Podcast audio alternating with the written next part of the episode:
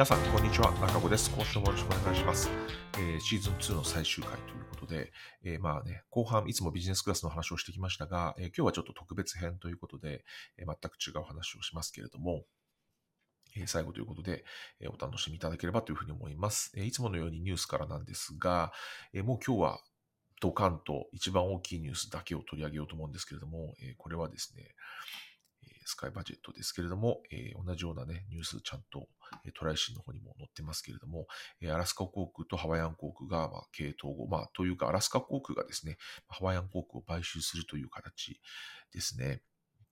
で、えっ、ー、と、19億ドルですね、という規模になりますと。で、統合後もですね、両ブランドを当面の間維持するっていうふうに書いてあって、まあ、えー、まあ、アラスカとハワイはね、アメリカの49番目の州と50番目の州ですけれども、やっぱりね、地域に根ざした航空会社というイメージがありますので、それをこう統合するというか、どこか一つにするというのはちょっとなかなか難しいですよね。まあ、しかも、えー、アメリカの中でも、アラスカはすごく寒くて、まあ、ハワイはあったかいっていうすごく極端なところで、なんかハワイでアラスカ航空のなんか飛行機を見るとちょっと寒そうな気がするし、なんかその逆は、なんか、えー、あったかそうなものが アラスカにあるっていうのもなんか変ですし、まあ変っていうか変ではないんですけど、なんかちょっとね、ブランドのイメージと、えー、社名がやっぱりこう、えー、すごくこう、なんですかね、差ができてしまうというか、えー、そういったところもあって、まあおそらく簡単にはね、名前を一つに、まあ、合わせるということはできなくて、まあ、全くアラスカでもハワイでもない何か新しい名前っていうのをもしかしたら今後、考えていったりするのかもしれないですよね。で、えっ、ー、と、当面は、えー、別ブランドとして、まあ、運営すると書いてあるんですが、でも、えー、ワンワールドにはまあ入るみたいな話が書いてあって、まあ、これはあの、ワンワールド陣営、まあ、JAL のね、よくあの JAL を使っている方にとっては、すごくメリットになってくるんじゃないかなと思います。まあ、あのハワイアン航空もアラスカ航空もね、アメリカの会社なので、あまり日本に関係ないかなと思われるかもしれませんけれども、まあ、ハワイアン航空はね、あの日本にもたくさん飛行機飛んでまして、まあ、羽田も成田も、関空も、あと福岡かな、飛んでますよね。なので、まあ、あの、こう縁のあるといいますか、あの乗る機会がある航空会社になってくると思いますので、え今後ですね、あのどういうふうになっていくのかっていうのはちょっと楽しみですよね。あのちなみにアラスカ航空ってアメリカでは、えー、第5位の、えー、航空会社なんですけれども、まあ、今回ハワイアンをえ統合することによって、えっ、と、4位になったりはせず、また5位は5位なんですけれども、というかその他がね、すごく大きいですよね。えアメリカン航空、デルタ航空、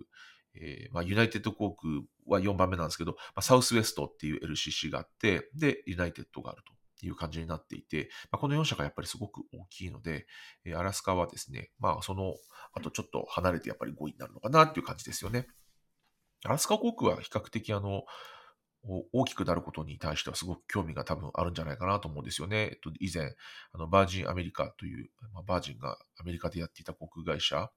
を、えー、買収したりとかしてますし、まあ、今回のハワイアンで、まあ、さらに大きくなって、まあ、あの、まあ、ユナイテッドまではちょっとさすがにまだまだ遠いし、2倍以上大きいんですけれども、えー、まあね、あの、第5位の位置を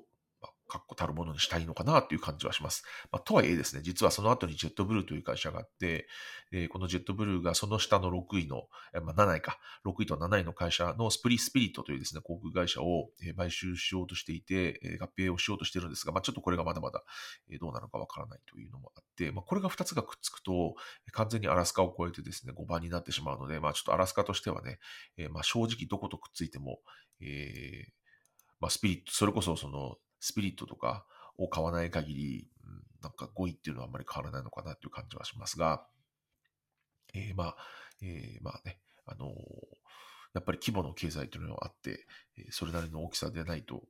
経営が成り立たないというところもあると思いますので、えー、このね、えー、合併が、えうまく機能して、まあ、今後もアラスカ航空、ね、サービスの、そこそこいい会社として、あのこう認識されているので、え維持できたらいいなというふうに思います。で、ちなみにこんなアラスカ航空とかハワイアン航空で作ったウェブサイトもすでに公開されていて、まあ、あの、それぞれの CEO の声ですとか、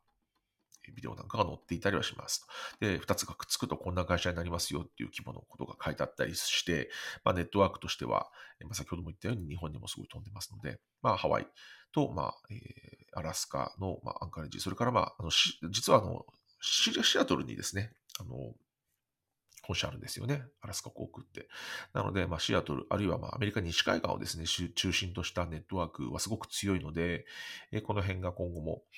強みになっていくのかなというふうに思いますし、まあ、日本にも飛んでいるということで、今後も縁の深い会社になってくるんじゃないかと思います。というふうに思っていたらですね、この下の一番、この新しいウェブサイトの一番下になぜかなぜか東京の 写真が使われていて、富士山バーンって写っていて、東京タワーが写っているという、なんかなかなか不思議な写真が使われていたので、ちょっと面白いなというふうに思いました。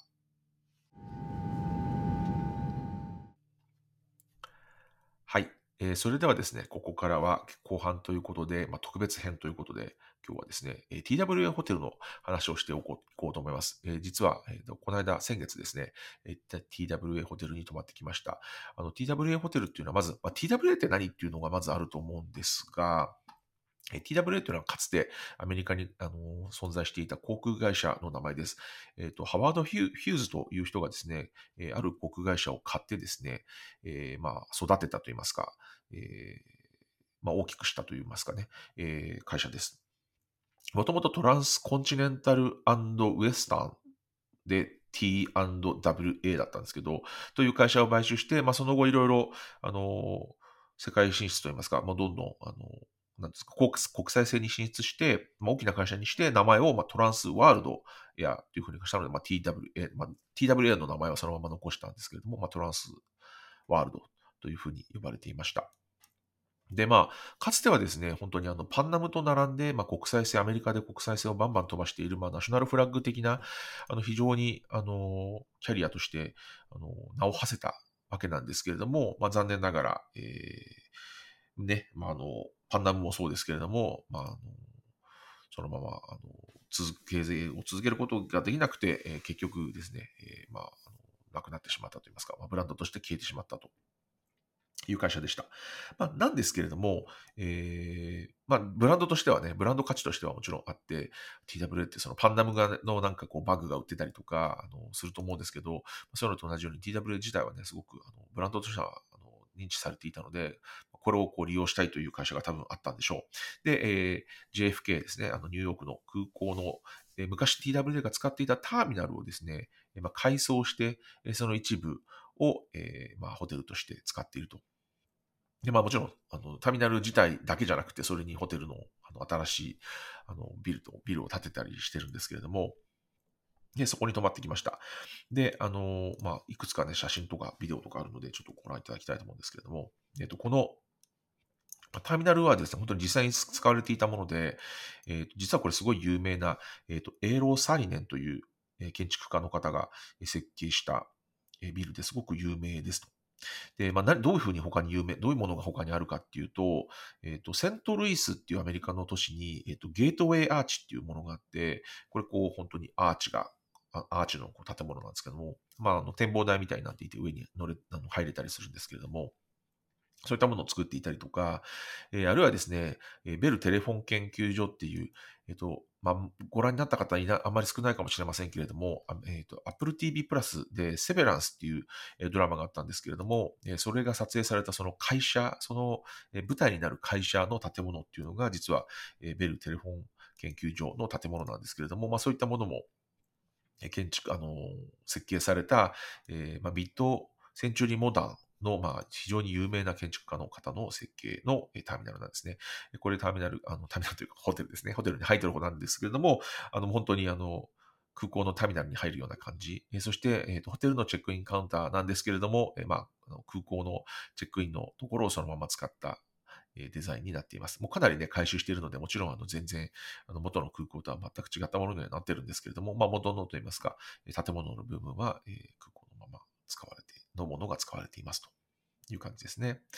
で、これチェックインをカウンターがあった側と逆側のところに、まあ、フードコートのエリアみたいなのがあって、まあ、ここももちろん昔は普通の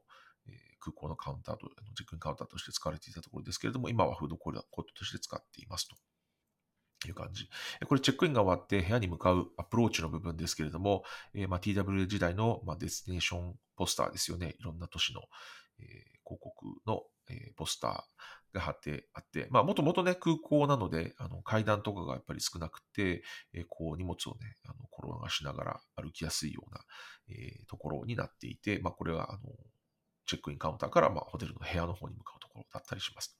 でね、あこういう芸が細かいといいますか、ホテルのカートみたいなものにも TWA のホテルのロゴが使われていたりですね。これはあの、エレベーターのホールから部屋に向かうところですけれども、まあ、あの、ちょっとね、こう、軽く緩やかなカーブを、えー、描いた、えー、廊下ですね。で、まあ、両側に、えー、部屋が配置されていると。いう、まあ、2つですね、実は建物があって、私は、まあ、サリネウィングという、えー、ウィングの方に宿泊をしました。ごめんなさい。飛んじゃいましたね。はい、これ部屋に入ったところですね。えー、まあ、あの、ちょうどこの先ほど言ったターミナルですね。まあ、ターミナルの部分が、ま、チェックインですとか、チェックインのエリアですとか、えレストランですとか、え、ま、ラウンジみたいなものがあるところとして使われていて、まあ、あのホテルの塔はですね、新しく、えー、建てられた、建設されたものになっています。続いて、えー、バスですね。これもですね、バスルームも、まあ、もちろん、えー、綺麗に、非常に綺麗なものがですね、まだ、えー、そんなに古くなってないと言いますか、綺麗です。で、まあ、あの、もちろん空港なのでね、あの、非常に空港の中の空港が好きな、空港の雰囲気好きな方にとっては、すごく、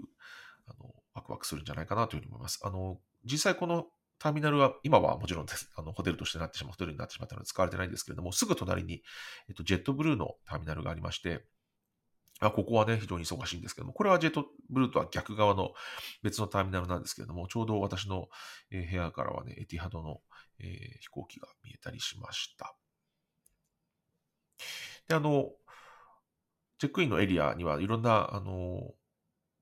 なんていうんですかね、面白いあの展示みたいなものがあったりとかして、まあ、ここは本当にあの、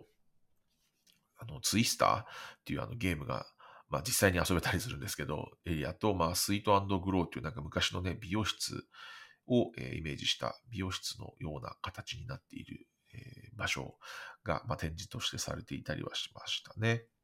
さらにこう進んでいきますと、まあ、これがちょうどチェックインカウンターを、先ほどはあの左側からこう回って、こう、ちょっとこう、なんですかね、階段のないエリアを通ったんですけれども、えー、真ん中突きっていくと、こんな感じのところが広くなっているところがあります。まあ、もちろんね、もともと空港なので、えー、空港のこう広い待合室みたいな、待合、あの、ソファーがあったりとかする、え、ベンチがあったりするようなエリアというのがたくさんあったりします。このエリアは、え、真ん中だったので、まあ、えこう、ラウンジとして実は使われるようになっていて、この日はですね、実は結婚式といいますかね、なんか披露宴みたいなものをやっていたので、え貸し切りになってました。ということで、ここに人がたくさんいて、まあ、お酒ですとか、えー、まあ、ちょっとね、食べ物を食べたりしている人たちが、えー、多分こうね、あの集まっているというエリアになっていましたね。で、まあ、さらにそれを進んでいくと、まあ、えー、まあ、本当にあの、ミッドセンチュリーモダンの建築ってこうカーブがね、すごくたくさんこう多用されていて、すごく素敵な、え広い空間プラス、え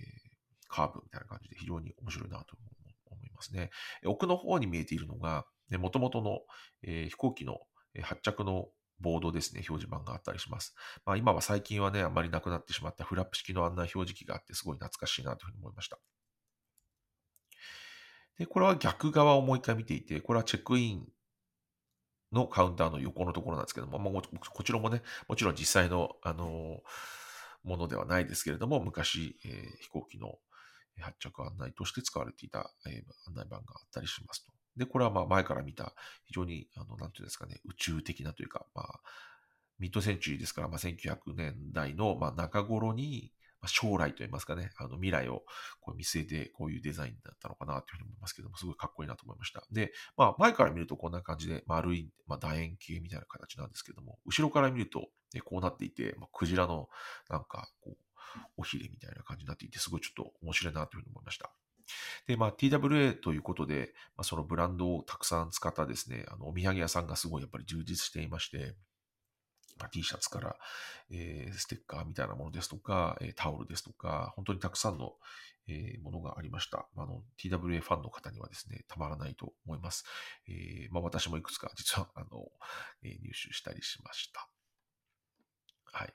で、もう一つの目玉というか、えまあ、屋上にですね、プールがあるんですね。で、私の、えー、泊まった側ではない方の、えー、ウィングのと、えー、屋上に、えー、プールがあるんですけれども、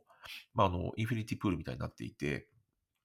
で、まあ、あの、空港のほぼ中に、というか空港の中にあるホテルですから、もう本当にあの、目の前に飛行機がたくさんあるというところで、まあ、実際にここにずっといると、えこういうふうに、ね、飛行機が、あの、離陸していくところですとか、着陸するところとか、そういうのも見ることができるというところですね。で、もちろん、あの、他にもですね、あの、元ターミナルらしく、昔のね、TWA のユニフォームが展示されているエリアであったりとか、まあ、昔ラウンジとして使われていたエリアが表示、あの見れたりですとか、まあ、本当に飛行機ファンの方にはですね、たまらないのかなという感じはありました。はい。なのでですね、あの、まあ、ニューヨークにせっかく行ったらね、あの、JFK の空港に泊まらず、あの、マンハッタンですとか、あの、都心の方に行かれる方の方が多いとは思うんですけれども、まあ、あの、もし、あの泊まらなくてもですね、実は、あの、日中のデイユースのプランがあったりとかもしますし、まあ、あの、最悪ですね、あの、泊まらなくてもというか、ホテルの部屋は使わなくても、えー、こうね、レストランがあったりとかもしますし、単純にあの展示エリアを見たりですとかっていうのもできますので、まあ、そういったものもしたら面白いのかなというふうに思いました。あとはまあ、プールなんですけれども、今回冬行ったので、あの、まあ、温水プールなんで、あったかいはあったかいんですけど、まあ、外出るとまあ、すごい寒いという状態で。で、まあ、冬は、あの、まあ、それでも使ってる人たくさんいましたけれども、えー、夏はすごいもっとさらに、あの、人気で混雑するらしく、えー、予約をしなくてはいけなくて、しかも有料ということになっているようです。まあ、あの泊まっている人でも有料ということですね。で、えー、まあ、もちろん普段もといいますか、今もですと、あの、冬の間も、えー、泊まってない人も、えー、お金を出せば、あの、プールだけは使えることができるというふうになっているようですので、まあね、あの、ニューヨークに着いてすぐに、あの、プールに入るというのはちょっとあれかもしれませんけれども、まああの、ね、JFK に行くまで少し時間があるということであれば、なんかこういうところを覗くというのもですね、飛行機ファンの方には、えー、楽しい時間になるのではないかなというふうに思います。えー、シーズン2はこれでですね、えーと、終了になるわけなんですけれども、えーとまあ、シーズン3はまた、えー、どういったものを取り上げておこうかとか、まあ、フォーマットをどうしようかとか、またちょっと、えー、立て直してというか考えて、えー、またスタート、再スタートさせたいなというふうに思います。えーまあ、12月ということで、えー、多分あの、シーズン3をやることになるのは来年になると思いますけれども、また、もしよかったらですね、えー、お付き合いいただければというふうに思います。どうもありがとうございました。